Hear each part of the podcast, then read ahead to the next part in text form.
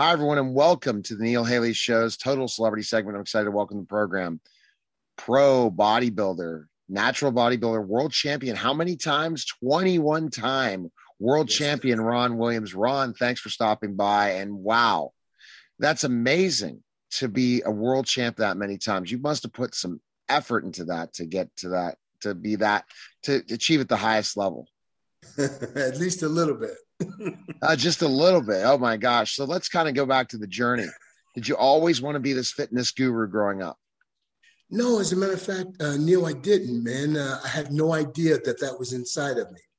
You know, I was born and raised in the ghetto and just didn't have any vision for life, just survival, man. So no vision for life. So where, what get, where did you grow up? I grew up in Indianapolis, Indiana. And kind of just very, very, very poor family then. You said you grew up in the ghetto. Yeah, yeah, extremely poor, and yeah, survival was the thing for me. I just wanted to, you know, try to survive from one day to the next. And that's that's the the the point and the challenge, Ron. Is just dealing with surviving in life, and when you go through these ups and downs. So, when you were at that time point where you were in survival mode, did you ever think you'd be where you are today? Absolutely not. I had no idea that that was inside of me, that I could ever do anything that was worthwhile. You know, um, I was, uh, like I said, born and raised in the ghetto, but I wasn't raised by my parents. I was dropped off at the babysitters, uh, and just a really, really rough time, you know, as a as a youngster, man. Absolutely. So let's kind of. So, what kind of turned you around when you were in growing up? Were you a good kid, or did you were you mischievous?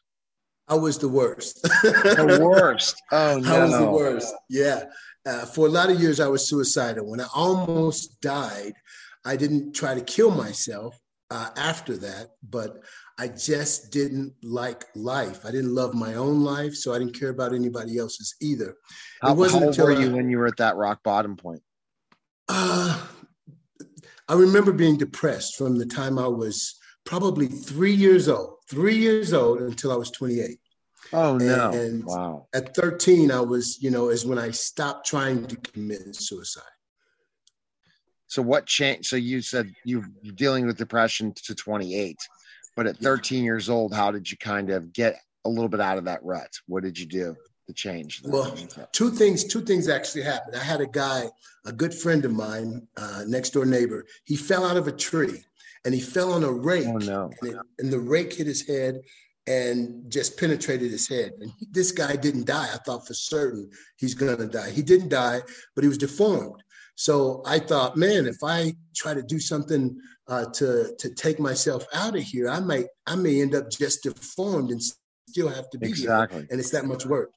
So when I was 28 years old, um, is when I started my relationship with God and that's what drastically changed my life. Uh, I was illiterate till I was 28, and wow. I learned how to read. I had learned how to read at 28 because I had to be able to read the Bible, man, if I wanted to know God. And then uh, by 35, I had uh, written a book and became a professor by 40. Okay, so in that process in between, when did you start? How old were you when you became a bodybuilder? I was 19 years old. 19, okay. yeah, 19 years old. I was in the military in Europe. And who introduced you to weights and said you should start working out and really getting in, in, in bodybuilding? Well, at that time, I had a, I was on the Army boxing team, and after several fights, you know, we had been running uh, 13 miles a day, Neil, and my body got extremely lean. And my boxing coach said to me, have you ever thought about bodybuilding? I said, Man, what are you talking about? I haven't lost a fight. I thought he was telling me I was washed up in, in uh, boxing. Uh, so I went about 200 miles from where I was stationed. I was stationed in Nuremberg. And I went about 200 miles from where I was uh, stationed and competed and did extremely well. Uh, uh, so I, from that point on, I quit the other sports and just started doing bodybuilding and that became my passion became my family okay it became everything at that point but at this point you've not found god so you still are depressed even though you're being yes and did you you did not attain when was the first time you attained a world title Was it after you found God or before? It was before. Mm-hmm. And that's what really led me towards God because I thought, man, if I could win the Mr. Universe, that's what's going to fill my life. I'm going to be happy. And I won the Mr. America. Then next thing you know, I'm competing in the Mr. Universe. I win. Saddest day of my life. what year? What year how old were you when you won the Mr. Universe? The first Mr. Universe was in 1988. And how old were you? 19, uh, I think I was 28, 29, somewhere in there. Okay, so wow. So right when you attain the highest level, you're still depressed.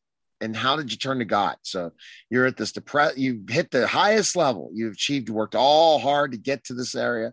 You finally got there, and there's still emptiness inside. You didn't feel good about yourself. What made you turn to God? Well, you know, I'd heard my whole life how God loved me, but all the pain that I went through as a kid, you know, not being with my mother, not being with my father, not having Santa Claus come around, uh, all of the abuse that I went through as a kid, I thought, I believe there's a God, but he must hate me because if he's really God, why didn't he help me through this? So at this point, um, I'm, I'm utterly depressed and I'm empty and I win the Mr. Universe. I'm thinking, this is my night. So I win the Mr. Universe, go back to my hotel. People tell me, you know, uh, Neil, they were saying it just hasn't hit you yet, but you're going to be so happy about exactly. this. I just became more and more depressed, more empty. That's when I uh, I said, God, if you're really real and you really love me like these people say you do, then change my life. Help me to be different. Yes. And so that's when it that's when it happened, man. You you decide to be different and you chose to be different. And there you go. So you only win one Mr. Universe. You got a lot more to win. So what changed when you started working for God? When you put God in your life and and training and all that stuff. Did it change you? Did it change how you lived every day? Kind of tell us that testimonial. Okay, what happened was uh, I competed the following year.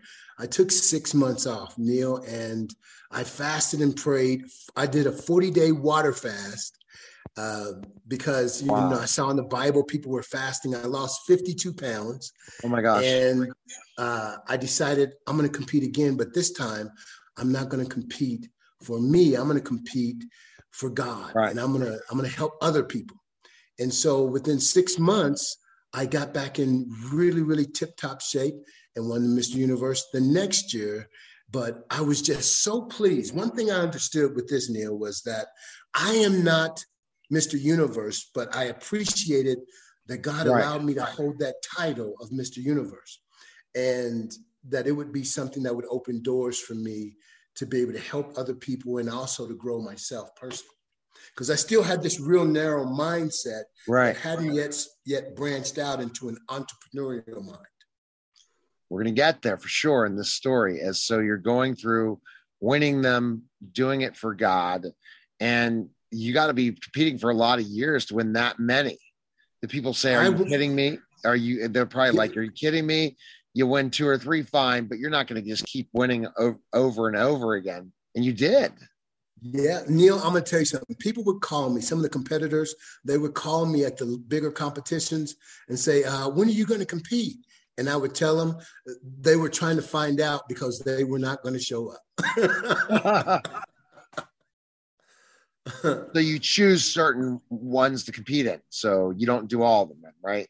There's a big circuit of different events in the bodybuilding. Well, How, how's that, that Mr. Universe work? How does it, it takes place? How many days and how does that work? Yeah.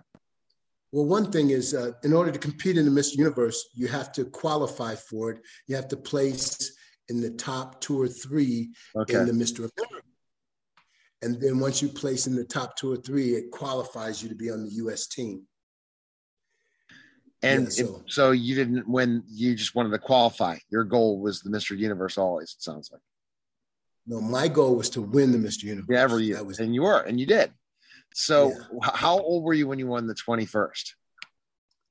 The 21st, I was, how old was I, sweetheart? 40, 45, 46. Oh my gosh. Wow. And these guys are half your age, you're beating them. Yes. Well, well, this is the thing, you know, I won the open, the professional, and the masters. All oh in oh the same. Gosh. Yeah. and they're like, "What's going on here?" So after you won the 21st, is that when you decided I'm going to change my direction? I've done this. Now it's time. God's leading me to something else, and that's entrepreneurship. Is that where it happened? Well, I, have I've um, entrepreneurship probably started maybe 20, 25 years ago, and okay. it just became bigger and bigger and bigger. And then I started doing ministry. I'm also a pastor of a church. Oh wow! Yeah, I'm a pastor of a church, so it, it, it just became too many irons in the fire. And bodybuilding is a all-consuming uh, sport. It consumes everything. Right. So, what year did you start as a pastor and entrepreneur? Uh, it was that after so you did that coinciding with doing the Mr. Universe. Yes, yes, yes. I, I did them both at the same time, but when I started developing physical products that made it really really hard because you know we have to we have our inventory coming out of china and there's just a lot of logistics that goes along with that that it uh, it it actually fragment you know i was fragmenting what i was trying to accomplish so basically on natural bodybuilding did you pave the way to say what you did as an entrepreneur other guys wanted to start to emulate because a lot of those guys don't make a ton of money right just doing the bodybuilding alone. Absolutely. Absolutely. You're so right about that. You know, you have to do, when you start off in bodybuilding, it has to be for the love of the sport. And in order to get to a certain level, you have to be genetically gifted. If you're not genetically Correct. gifted, there's some things that you can do. It's like um, Michael Jordan. He would not be a great right. bodybuilder, but man, what a basketball player he makes. So much so. Yeah, definitely. So, and that's you are the Michael Jordan of natural bodybuilding. Is that what people consider you? No, I'll, as as a matter of fact, I uh, I compared myself to Michael Jordan once. I had retired for seven years, went into the ministry, okay, and again I went on another forty day fast for seven years. I'm not competing, not even oh my gosh. working out very hard. And I remember when the Lord asked me to retire, and I retired with alligator tears. I just did not want to retire. Right.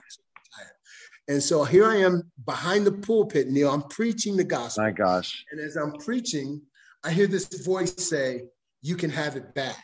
And uh, I mean, wow. it was hilarious. It was hilarious. Here I am, this old guy, going to go back into the sport of bodybuilding. I'm standing up in a suit, but I imagine myself with this congregation with my little posing trunks on. Yeah. Uh, preaching and I start laughing.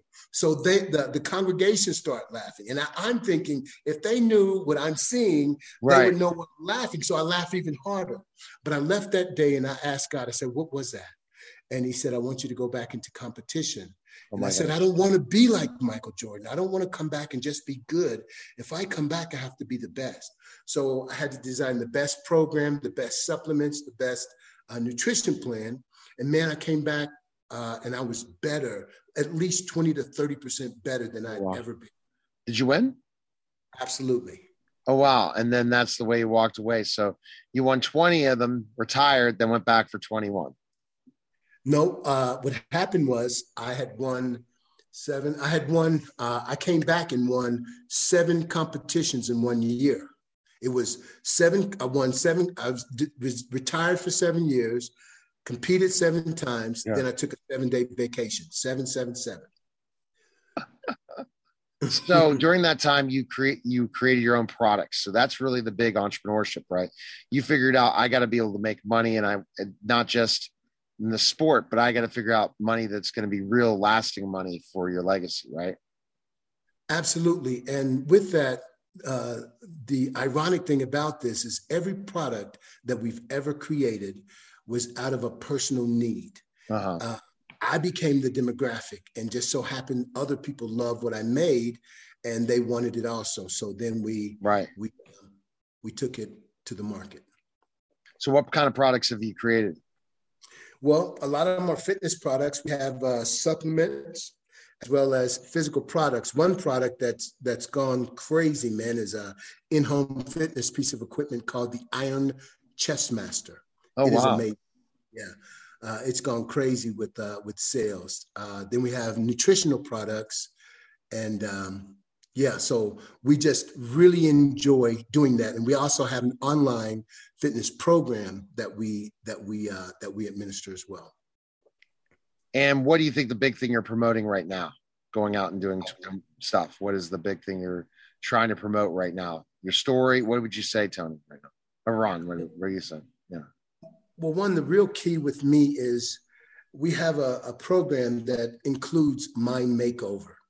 And the biggest thing for me, Neil, was I had an impoverished mentality, which right. helped me to survive. But in order for me to thrive, it all had to take place between my ears. My body will do nothing unless my mind gives it permission. So I began, what, what happened to me was there's a true transformation that took place.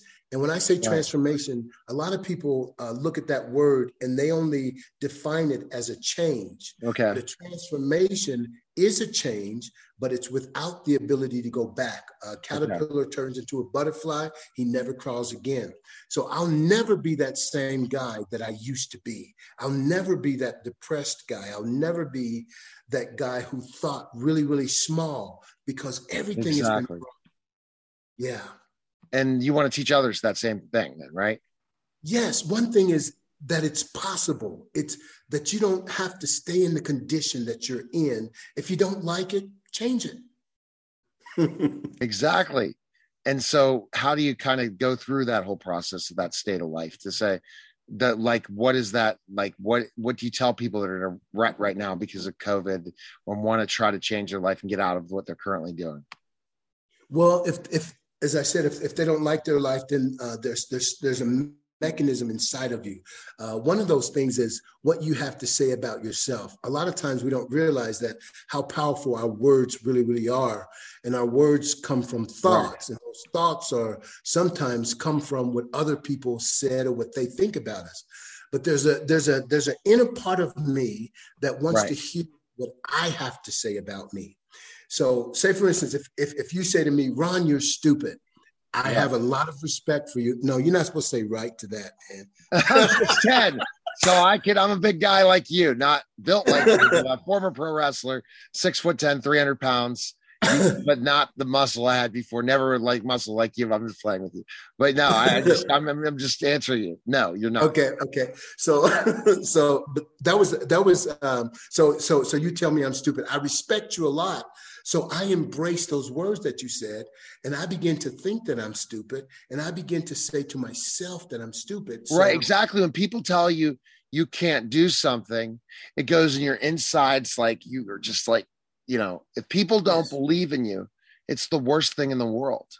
That's and what do you tell That's people right. when they say that? When you know you can, yet they think you're a dreamer, that you can't. Yeah. And I always say this about dreams Dreams are for those who sleep. But now it's time to wake up, roll your sleeves up, turn that dream into a vision, and put some hands and feet to it and bring it to pass. And the only way you can do that is by being focused and have intention. You can't go willy nilly in your to go after your goals, right? That's right. That's absolutely right, man.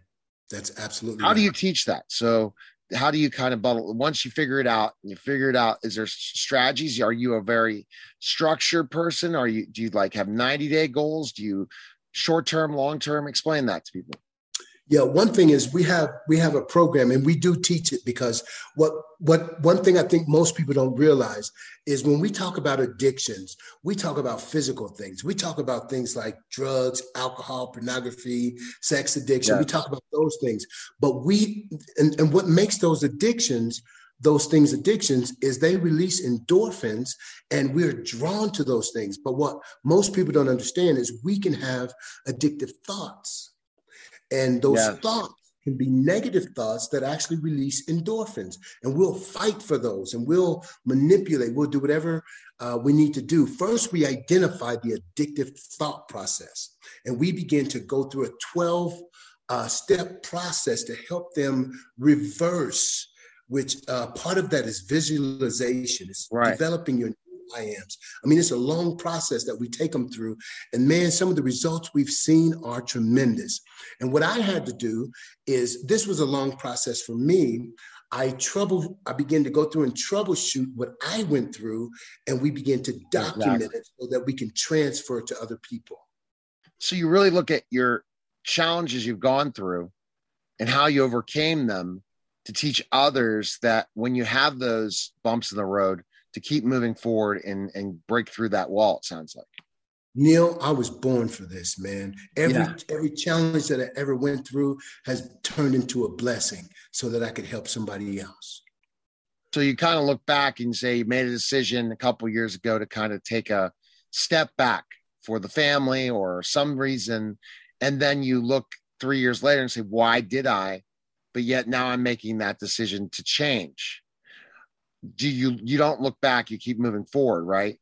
you want to look at that if it was a mistake or it was something that was needed you'll understand more later why that was needed it sounds like well one thing the mistakes that i've made one is i've dealt with you know i i, I uh, some people say well your past is your past leave it there but right. the problem with that is if you don't deal with your past you're moving forward living in your past right and so what we have to do is face the past, face the demons, as they say, face yes. the demons, close the door, then turn around so you can see your bright future.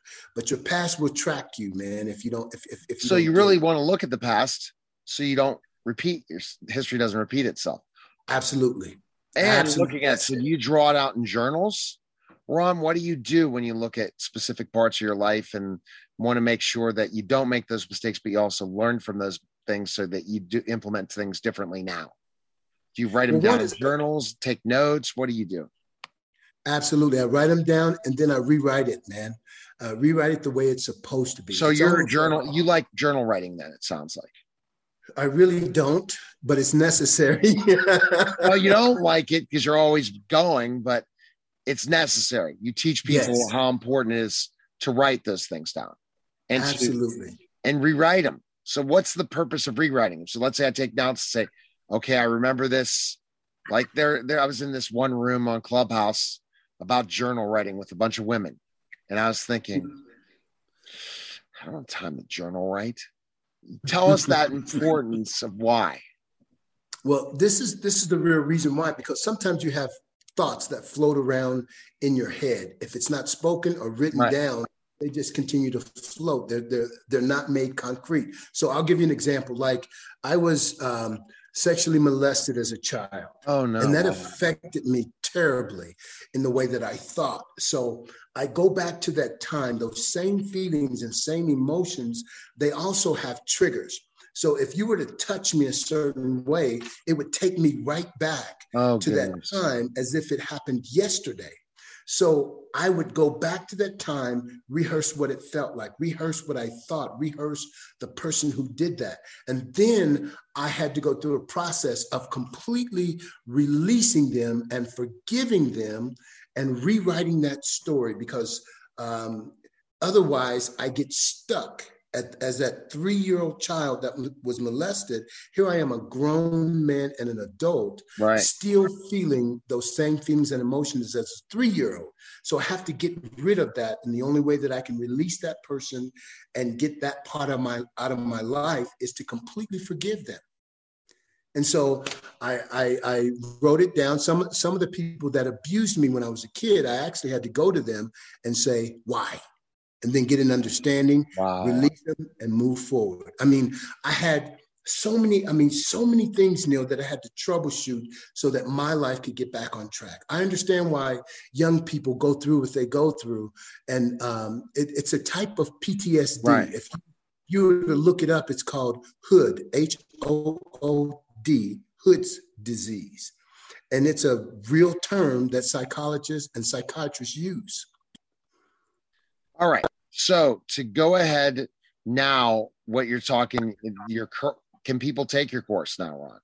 Are they able? Absolutely. That, where can they go?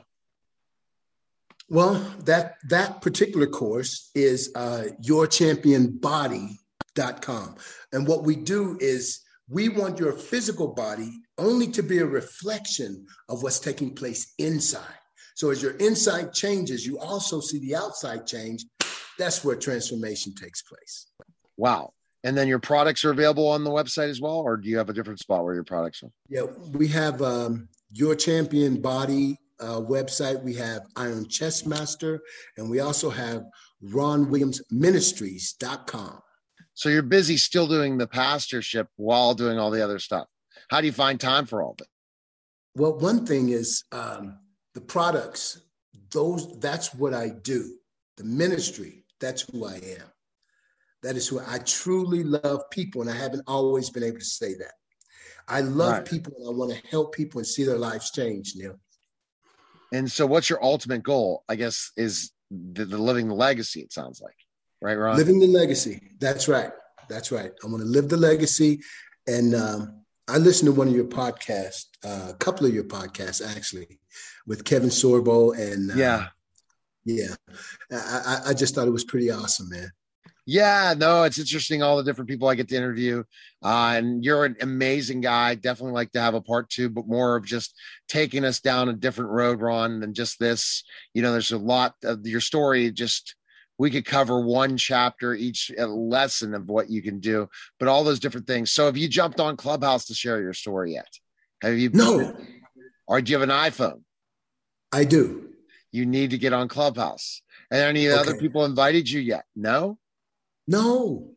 Clubhouse is amazing. It's but it's, it takes up time, but it's worthwhile and it's inspiring. So definitely uh, great connecting with you and appreciate coming on. And everyone needs to check out all your different stuff and inspiring. But I mean, the inspiring thing is you're the Michael Jordan of bodybuilding, and I wow. couldn't imagine 21 championships. And this is your fruits of your labor is what we're seeing in your your own home gym right over here, right?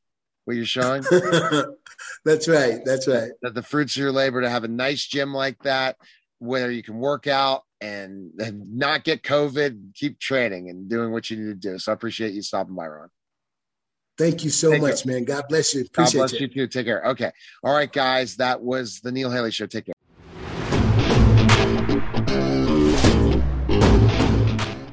Neil Haley here.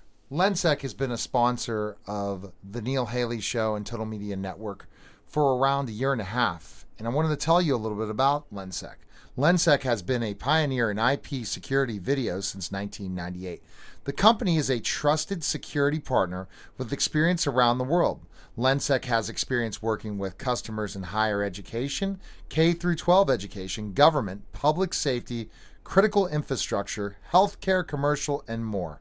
The physical security experts at Lensec help customers develop enterprise solutions for their complex physical security projects using our flagship software, Perspective VMS.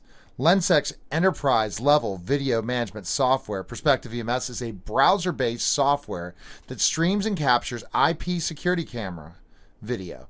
The latest version of PVMS uses HTML5 interactive features in a thin client application that is designed to provide real time situational awareness. Access control and other advanced features are integrated into a unified security platform, creating an ability to track behavior and movement while monitoring the live or recorded video. For more information, please visit lensec.com. And now back to the show.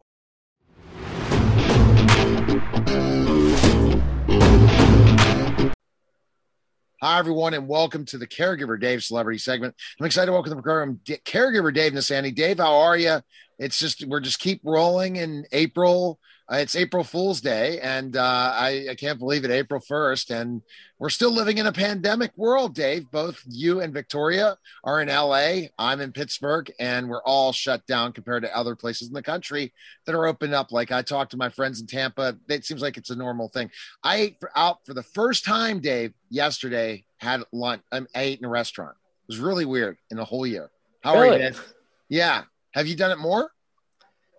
Yeah, we're a little better here, but we were still eating outside over a, a tent and stuff. Oh, so there's no indoor dining. It was an indoor dining, Dave. So you put your mask on, which is the goofiest thing in the world. You put your mask on, okay? You go and put your mask on, and then you sit down and take it off. Okay, if I'm going to walk around, I'm going to make sure I have my mask on. Then I'm going to go get ready to leave, put my mask on, and walk out, and then take it off again. Okay. So that's it. But our guest today, go ahead and introduce our guest. I cannot wait to chat with her. I know she wants to jump on Clubhouse with me as well. Introduce our guest, Dave. You in Clubhouse, you're doing great with that thing. Yeah, so but we- now Fireside too, which I can't mention. I've been asked to be a creator on Fireside for Mark Cuban's program else is wow creator. So I, I'm, I'm in impressed. a I'm in a training next week with that. So I'm looking forward to that too. So I'm not going to put all my eggs in a clubhouse basket. That's not the way to do it. And Twitter Spaces, I'm waiting for an invite. Uh, to Victoria, we'll have to ask Victoria if she has one. But go ahead, Dave, and introduce our guest. Well, we've got the beautiful Victoria Gordon, and as you can see, she's very beautiful. And she inherited uh, her lifestyle from show business family. And right now, she's doing uh, a new anthology called Pilot Season.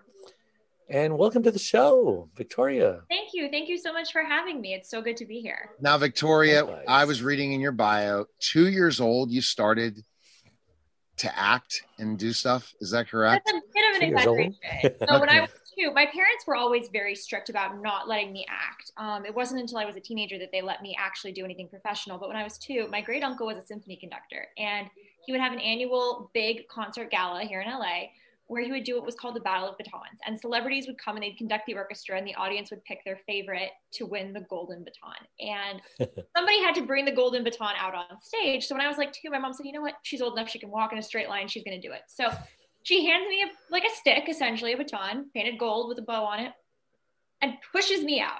And I'm two, and I'm just being pushed out in front of a crowd. and I don't know what to do. So I just kind of, you know, make a cute little expression and wave, and the audience is laughing. And my great uncle, who was not one to be upstaged, he was the star of every show.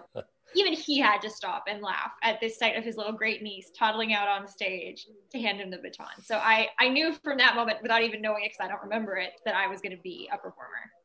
But why did it take so long? Well, I mean, it didn't really when you start to think about it. I started playing violin at four.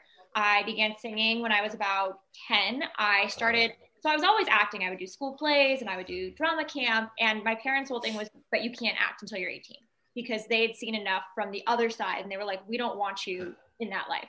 So I thought that was just what was going to happen. And the day I turned 18, I was going to go out and become a star. Um, but then when I was 14, my dad took me, he was like guest teaching an acting class for a friend of his. And he took me and the coach who was there said, okay, look, if you're going to be here, you got to act. Right. So I was like, okay, I'll act. So he gives me a newspaper clipping and I have to improvise a character based on the newspaper clipping. And it was like a dog whisperer or something, like this woman from Boston. And I did this whole routine where I was this dog whisperer woman from Boston. And it was so funny that when it was over, the acting coach said to my dad, why does she not? Why is she not out there making money and like doing this? And my dad said, Well, obviously you know why. And he said, No, I don't. I have no good reason why your kid is not out there. And that's when I got my first agent and started working. Wow. But violin and everything, Dave. Wow. She's impressive, isn't she? Dave, you're on mute. April Fool. You, I'm not being April Fools. You're on mute, man. Let's see. So if you went to Beverly Hills High School, right? Oh, yes, I did. So tell me, let's start there. What's it like going to Beverly Hills High School, growing up with all of the big superstars that were just, you know, horny teenagers, I guess. I don't know. well, you know, I'm a second generation Beverly High alum. My mom also went to Beverly. Wow. And I think the thing that is really important to note about Beverly Hills and especially about the high school is that it's not all swimming pools and movie stars and glamour. And there's two, right? There's two different high schools in Beverly Hills, right? There's just the one. The one on 90210 was made up. Okay, I knew that because I Yeah. ended up. Yeah. Um, there's technically an alternative school that's attached to the high school, and that's like where Angelina Jolie went. But the main high school that almost everyone who has gone to Beverly Hills schools goes to is Beverly Hills High School. And the thing that's so important is that there is a very strong culture of, I don't want to say poverty, that's the wrong term, but not everyone who is in Beverly Hills has a ton of money and a huge house. We have a huge percentage of our residents who are renters, and I think like 12% of people living below the poverty line. We have one of the most disparate economies of any city in the country because we have the extremely wealthy and then the extremely poor.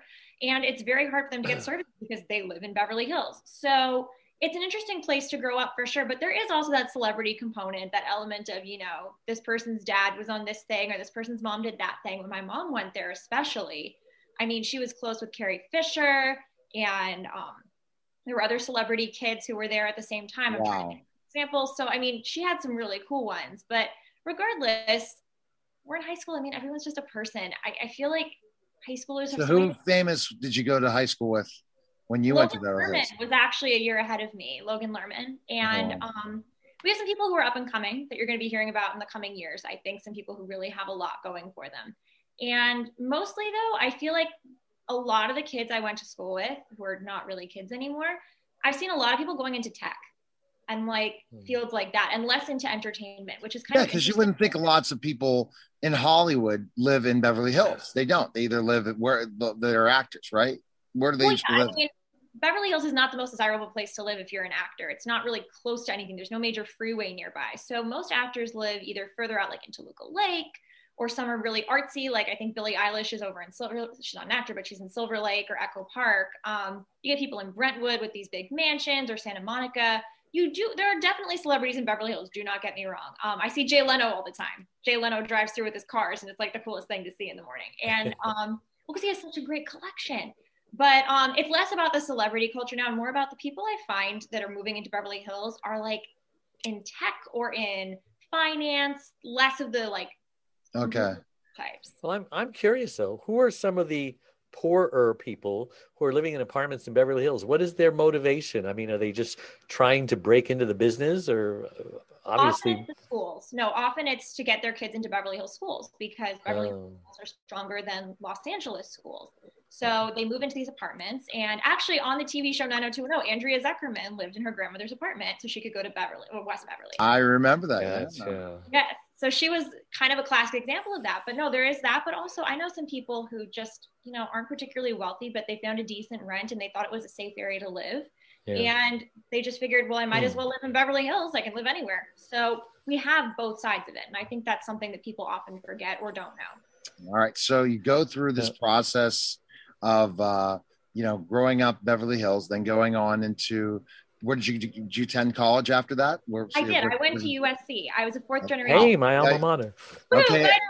so how about the whole USC scandal and everything? What did you think of that? Uh, that was crazy. I, I, watched it on Netflix and I loved that. That was awesome. I'm sure she already yeah. knew it was going on. I was mortified. I mean, I went to USC when I started there. We had just we were in the first year of the two year suspension for the Heisman scandal. So I was like, okay, I'm just not going to talk about football, which obviously going to USC, you only talk about football. Right. Um, then at, long after I graduated, this scandal happens. And my sister and I look at each other because she also went to USC. And we're like, great. Now everyone's going to assume we bought our way in. And in fact, we went on a family vacation not long after this broke. And every time someone said, well, where did you go to school? We were like, USC but but we got in legitimately. We, we totally Is got in legitimately. But would you think of the Netflix thing? That was pretty. It was kind of weird. It was it was kind of funny, even though it was so tragic. Did you watch the Netflix? It yet because my mom and a friend of hers are the two of them because they both have kids who went to USC are like obsessed with this scandal. And I think the goal has been to kind of do like a watch party of some sort, either once we're all vaccinated or virtually. So we haven't been able to get it together yet, but I really do want to see it because I just I'm so curious to know if I went to school with someone who I'm sure I I mean obviously I did, but I don't I do have a friend, this is not at USC, this is at Penn actually, so kind of more in your neck of the woods, who told me that there was a guy she met at orientation who was like an athlete, but he didn't really seem like an athlete. And like he seemed kind of right. like he didn't really know what his sport was. And she's like, I bet he was part of this. See, Dave, did you watch it on Netflix yet? Uh, okay, Dave, you're bet mute again. Are you there? You, no, I did not. you did not. Oh, see, what is it called? I forget. You know the name of it, Victoria, right? Operation Varsity Blues. Yes, yes. Uh. And, and you don't know a part of the whole scandal, but I'm a former tutor and SAT tutor as well. So I'm a former teacher. So that's why I really liked it. And it reminded me going into houses. I said, man, I didn't pick the right business because that no, was I, unbelievable. I've seen, I've, I've the amount of money news. the guy made before he even did that but he was a salesman completely and got the families in this college counseling thing. And I didn't know it was such a big business.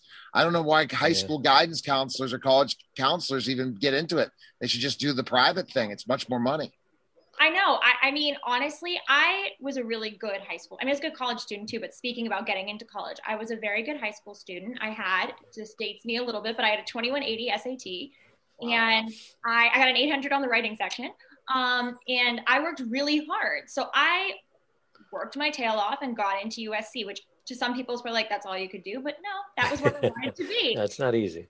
No, it's not. I feel like when my cousins, so I'm a fourth generation. So the early ones, that was hard to get in.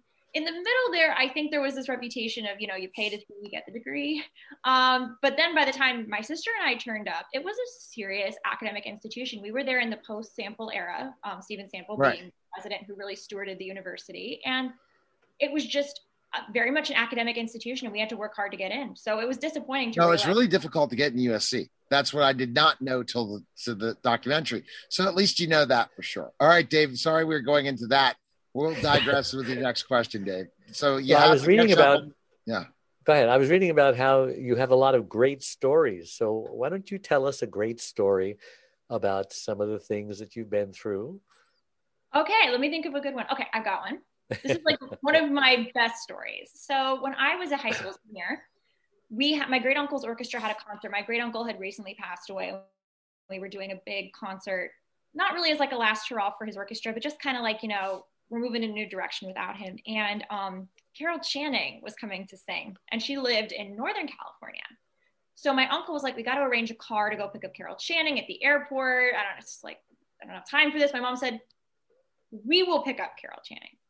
So my mom pulls me out of school early. We get in the car, we drive to LAX, we pick up Carol Channing and her husband, uh. put them in the car, drive them an hour to their hotel. And the whole way they're telling us stories. I mean, these people have incredible stories. It's Carol Channing sitting in the back seat of my car. Exactly. And, um, I mean, it was insane. And what was so cool was that she was married at the end of her life to a man named Harry. And Carol and Harry had been like middle school, like junior high sweethearts and they lost touch. They married other people. And then when she was like 80, they reconnected wow. and got married. And she said, You never forget your first love. and then we get there, we get to their hotel. We've had this long chat about her work in arts education and everything. And we get out, we get her bags in, we get into the lobby of the hotel. She takes one look at me. She says, Victoria, I couldn't tell in the car. You're so beautiful. And I was like, called me beautiful. so that was one of those experiences I was like, I will never, ever forget having to drive with Carol and Harry. It was so special, and they were just the loveliest people. So I have stories too as a former professional wrestler, Victoria. But one is I ran, I met The Rock before he's The Rock, and now at the show and everything, we were on the same show together. We worked on tours in pro wrestling together wow. down south, and he wore my knee pads we forgot for TV in Memphis, Tennessee. So when I watch the show now, Young Rock, who I got to interview two of the stars from Young Rock, I was like, oh my goodness. But I love the show because it's exactly the pro wrestling life, especially the territories and watching his dad, how he always had to put put himself over, even though he was just a you know, he, a big thing at one point. I remember all the guys because then if you saw the movie The Wrestler, that's the same story. Did you ever see the The Wrestler? I feel like I did, but that yeah, that's with uh, I forget who played in that, the wrestler, but that was my life as well. The wrestler. If you get a wow. chance to watch okay. that, Dave, if you get to watch that life, except the drugs, I, but I was around a lot of drugs, but not me. So you know, but uh, it's just always interesting to look at those stories. But now I just have to say, the title of your show, Pilot Season. yeah. What an awesome thing because guess what? I talk to actors all the time. And when pilot season comes, everything shuts down of what you're doing. It's pilot season. We can't do media. It's pilot season, this. And how did you come up with the name? Well, I mean, that was kind of the joke is like, you know, it's pilot season. And most of the time, a network, after going through everything, will maybe call it down to like five pilots in each right, genre, right. like five comedy, five drama, and they might not even pick up that many depending on what they're keeping. But since I was putting out five different pilots, I was like, this is my own little pilot season. I, I think I actually said at some point, this is like my own little version of pilot season, like my full slate of pilots. I was like, that's what we call the show, pilot season, because it's five different pilots. They're all a little different, targeting different audiences. And they're the kind of thing where you, a network might have a slate of five slightly different pilots and have to pick which audiences they're targeting. Yeah, definitely. So, what did people think that when you created this, the name, right? What were their thoughts? You know, like how creative were oh droll? Because I know everyone says oh, it's pilot season. I'm auditioning for pilot season. It's a it's a love hate relationship, isn't it, for actors? Pilot season. Oh, totally. But for a couple of my friends who aren't quite at the level of being at pilot season auditions, they were like, I get to say I'm working at pilot season. And I'm like, say it however you want, just say it. Um, so that was nice too. But also, each episode, since it's a different pilot, had its own title. So most of the time, we would refer to them less by the whole collective and more by like, okay, you're working on this one, you're working on Fame Adjacent, you're working on Behind the Times. And that's also honestly how I kept it straight. Otherwise, I would have been like, episode four. Which one's episode four? I, I would not have kept because they were all different shows. I had to really keep track. All right. So where is this streaming? Where do you use use or, or how are you streaming this? I'm using YouTube for this. Used and. Okay. I had been using Twitch for my singing shows. And Twitch is a very good platform for a lot of things, but I don't think it's quite right for this because you can't really save a video forever on Twitch. And I felt like YouTube is pretty accessible. Everyone knows YouTube and just What are your take? What's your take on OTT networks coming? They're competing like a Hulu that they're putting out. A lot of people are creating their own OTT networks. What are I your thoughts on that? No, I think it's really interesting. I just I'm questioning how long this can how sustainable it is. I feel like like I was talking to a friend of mine recently about the number of different content avenues we have to pursue as performers Right. and it's such a hamster wheel that I'm shocked that there are that many people who feel they have that much content that they can either access or create. And I think the only way this is going to really work is if a lot of people start teaming up. Otherwise, it's just going to die off. Hmm. Well, that's what we're seeing in Clubhouse now. Basically, creating your own rooms might not even be worth its time unless you're a niche because you're not going to grow the audience you want to grow anymore because it's getting so large. And we're, I mean, every week is different based on, you know, it being in the, these phases, but we're seeing different, you know, I guess growing pains in certain ways. But I understand all these different places. Now we're going to have all these voice apps to go on. We have all this social media. Now we're talking OTT networks where like again, I think is a if you're creating an OTT network and you can make more money off the advertisers than you would if you were per se on YouTube. Remember, because guess how many dollars YouTube's making off those commercials? I know. A lot- A lot more. But if you owned your own and you got the same numbers, you're going to be getting a lot more advertising. What percent does YouTube give off of at commercials? But those are the things. But I agree with you. It's so hard to say. Well, it's like all the different streaming networks now. It's not just Netflix and Hulu. You got Amazon. You got now you have NBC's network. You have Disney's network. It just it goes on and on, right? Oh, there's so mm. much. And I was talking to not long ago someone about an incident I was involved in where someone tried to create a network, bought a ton of stuff kind of like with an advance. It wasn't a substantial advance, but like with the promise of a lot of back end. And the person who was doing the sales got scammed by the person who created the network. Wow. It was really disappointing to me. I mean, it wasn't surprising. I wasn't expecting much, but it was really disappointing to see how someone had poured his heart and soul. He's like, look, guys, I got sold. Like they they screwed me over. And I'm sorry I got you all trapped in this. I'm like, I barely got trapped. Like Oh, you, you gave me nothing. So um, but I mean it's really tough. And I feel like the only way this is going to really work is if they start creating, if these networks become part of something bigger. And I feel like, like you're saying with Clubhouse, it's so true. I wouldn't just start a room now. I'd have to go through an existing large Well, club. you know me now. You know me, so I'm getting a. You know, Grant Cardone jumped in my room a couple weeks ago. Oh, is that the one where there was that big fight? No, thank goodness, no. It was a. I I, I host Club Pod, which is the largest podcasting uh, group um, club on Clubhouse, and we had about 80, 60 people in, and it, he jumped in. It was about 440. So it was a pretty interesting group, but it's all changing in so many ways, for sure. Oh, absolutely, absolutely. My mom's on Clubhouse. I mean, it, it's becoming that kind of network. So we're, Dave's on Clubhouse too, but he's not been in a while. He doesn't understand the money to be made on Clubhouse. Is I've extremely been busy doing a lot of commercials. Uh, okay, stuff. I know you've been busy doing this whole TV deal with the gas stations, Dave. But we're going to get to that. What other questions do you have for Victoria about pilot season? Anything else? I have a couple too, but Um, I just wanted to back up briefly about COVID. I mean, we have actors on the show all the time, and COVID either devastates the last year of their life. How did it affect you? Well, it's, it's been devastating, but also very promising. I mean, obviously, at first, I keep a line a day journal and I look back at my entries from last year and it's like, I was panicked. I didn't know what was going on. I thought, someone- I mean, we all were. And I remember a couple of cases, we all had this moment pretty early on where someone we know got sick or someone we know died. And it was, I think everyone had a different moment of reckoning where it's like, oh God, this is like a real thing. And for me, that came pretty early on when I know someone whose parents both died within 24 hours of each other. Wow. oh goodness, It's like this is real. This is this is not some made up thing. This is not going anywhere. And then I started to use the time that I had because at first, let's be real, nobody did anything. Um, to be creative, and I did some shows online. I wrote a lot, and I took advantage of that free time. Now the flip side is I've been sitting home for like 13 months. I can count the number of social engagements I've had in the last year on one hand, literally.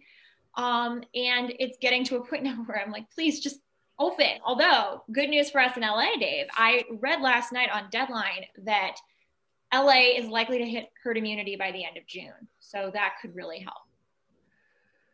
Well, that's I'm supposed to be in London in June, so I, I hope London has hit that point as well. Fingers crossed. okay, so pilot season. You didn't give us the premise. I love. I mean, I guess it's pretty much common sense. It's all about pilot season, right? Is there uh, what character do you play? No, no, no. So it's not like that. So it's five. Each one is it's an anthology. Each one is a separate pilot. So I have five different pilots that I've written. Oh and each one is a different story with different characters and a different setup and it sets oh. up an oh. entire series so the idea being you're watching five pilots like you're a network executive being given a slate of pilots but they have but they're involved in pilot season still are you sure in the behind the scenes in each one of the pilot season? No, no, no. It, they're they're they're five pilots. I mean, oh, like okay. first one was like a multicam pilot, and then we had one that was a dramedy pilot, and like we had a couple of single cams that all had sort of different tones. So I was in two of them and I directed the other three. And they really have very little to do with actual pilot season except that they're pilots. Um, gotcha. Yeah. Which is so you're not of, starring in all of them. No, I'm in I'm in two, I directed three. And I actually really enjoyed that experience because I'm not directing is the one for me that's always kind of like, eh, I don't know, I don't want to do that. um, so by not being in them, I gave myself the opportunity to really hone my directing skills, and I'm glad I did. That was a lot of fun. Okay, Dave, uh, go ahead and ask your caregiver uh, caregiver question to Victoria. Well, you know, you see behind me, this is my life now. I I used to just be mobile Dave, had a mobile gas station and uh, one day, 25 years ago, when my wife and I were in the emptiness phase of life, we're thinking about traveling. You know, we raised our three daughters, got them all out of the house. We even got them all married, each one twice. Wow. and my wife complains about this headache she had. She was only like 52 years old. I was 42. And uh, the headache turned into a stroke. She lost her speech, became paralyzed on one side. And our, our world turned upside down. And I'm saying, oh my gosh, you know.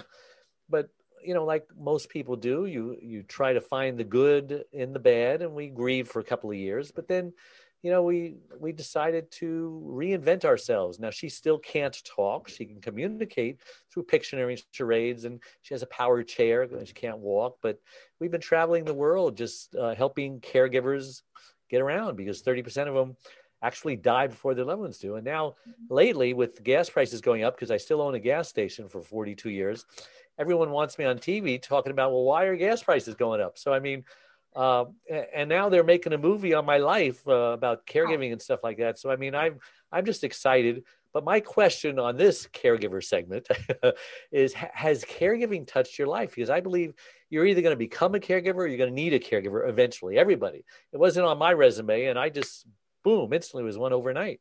Have you thought about it? Have any of your relatives? Uh... Oh wow, no, you're asking a question that's right in my wheelhouse. So wow. I had five grandparents: my two grandmothers, two grandfathers, and my great uncle, who was never married, never had kids, and treated us like his grandkids. Oh. So they all aged. I mean, my grandfather, one grandfather died kind of young, very suddenly, 82, not like super young, but young compared to the others. Um, sure. But then the other four all had some form of caregiver. And my great uncle needed full time care for the last two and a half years of his life, which was a huge job. My mom had to coordinate every single day to make sure the right caregivers were there. It was a constant struggle to make sure he was getting the care he needed. Um, my paternal grandmother had Alzheimer's and lived in a nursing home.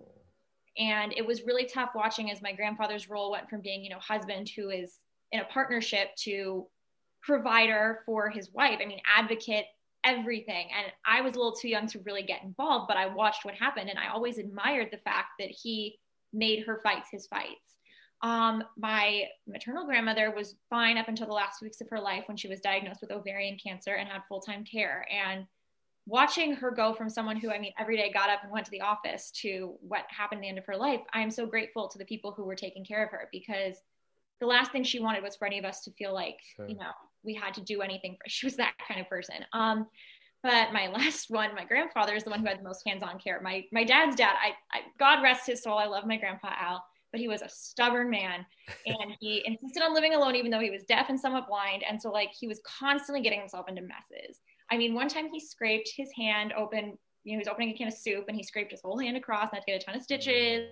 I mean my dad had to become the parent in the parent child relationship. Role reversal. Watching that was so difficult, but at the same time, it's just a reminder that you know we all have a role to play in these relationships. And we think of it as oh he's parentified you know they're he's being parentified as an adult which doesn't really make sense. But right. we all the roles evolve as time goes on. And i'm grateful that i got to see firsthand people handle it really respectfully and really well. And ultimately caregiving is huge. I feel like we are all very fortunate to have the people we have in our lives and if you care about them yeah. that's that's how you do it yeah, well, that's why I started caregiverdave.com just to help caregivers to have a support. You know, I couldn't make it without support, but check that out. That, yeah. All right. So, Victoria, best place to connect with you. Where can we go? Okay, well, my recommendation is you come to my Twitter, which is not my Twitter. I do not have a Twitter because they will not let me have my full name. Um, so I am on Instagram at the Victoria Gordon. Um, my website is also thevictoriagordon.com. There you can find out everything you ever wanted to know about me and possibly more. Um, you can get in touch with me. You can watch my pilots. You can whatever you want to do, pretty much. And if you don't see something you like there, just message me because I always respond. Cool. Awesome. All right. Well, we appreciate it, Victoria. Thanks again, Dave. And guys, you can take care. Thank you. All right. And we'll see you on Clubhouse. All right, guys. Uh, yeah, Great job. You're listening and watching the Caregiver Dave celebrity segment. Take care, guys.